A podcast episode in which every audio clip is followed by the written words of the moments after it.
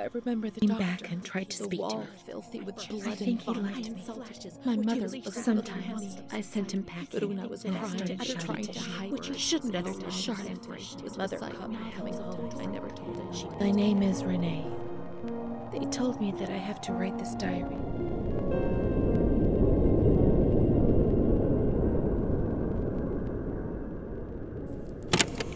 This is Renee's story, episode 3.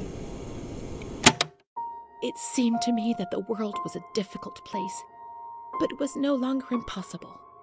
Bruna. I did not understand what Bruna saw in me, especially as she was almost 2 years older than me. I would tell her this every now and then, and she would joke about it, saying, "Nothing. I don't see anything in you," which is what I like about you. And then she would hug me. But one day, she was sad and pensive and said to me, "You and I are the same. Don't be fooled. You are reserved and honest, and I'm not. But that's the only difference between us. The only one." Then she began to cry. I was struck by the perception in her words, but only today, after re-examining my past, do I understand what she meant. I no longer considered my body as something disgusting and ill. Far from it. I began to look at myself, to caress myself, and smell my own skin. I began to explore and experiment, finding physical pleasure.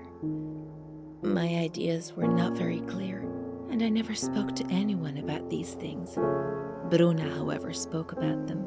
She boasted about her love stories and her young men.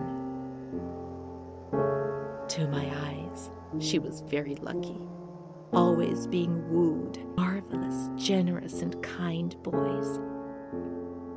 Thus, I fantasized about her adventures, pretending that I was the main protagonist. How could I ever be like her? Occasionally, I recall that she had black and blue marks on her body, but I was so naive that I did not understand.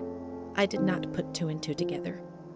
It was Don Gino who explained things to me a few years later. Me about Bruna's father and brother, but I was already very ill. The light had returned, and that thing made me suffer even more. My world, and it was crumbling. When I spoke to Bruna about it, she turned her head away and was silent for a long time.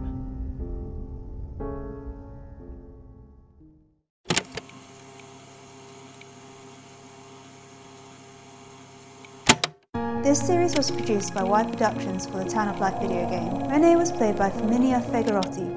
If you have been affected by the story in any way, please contact your GP.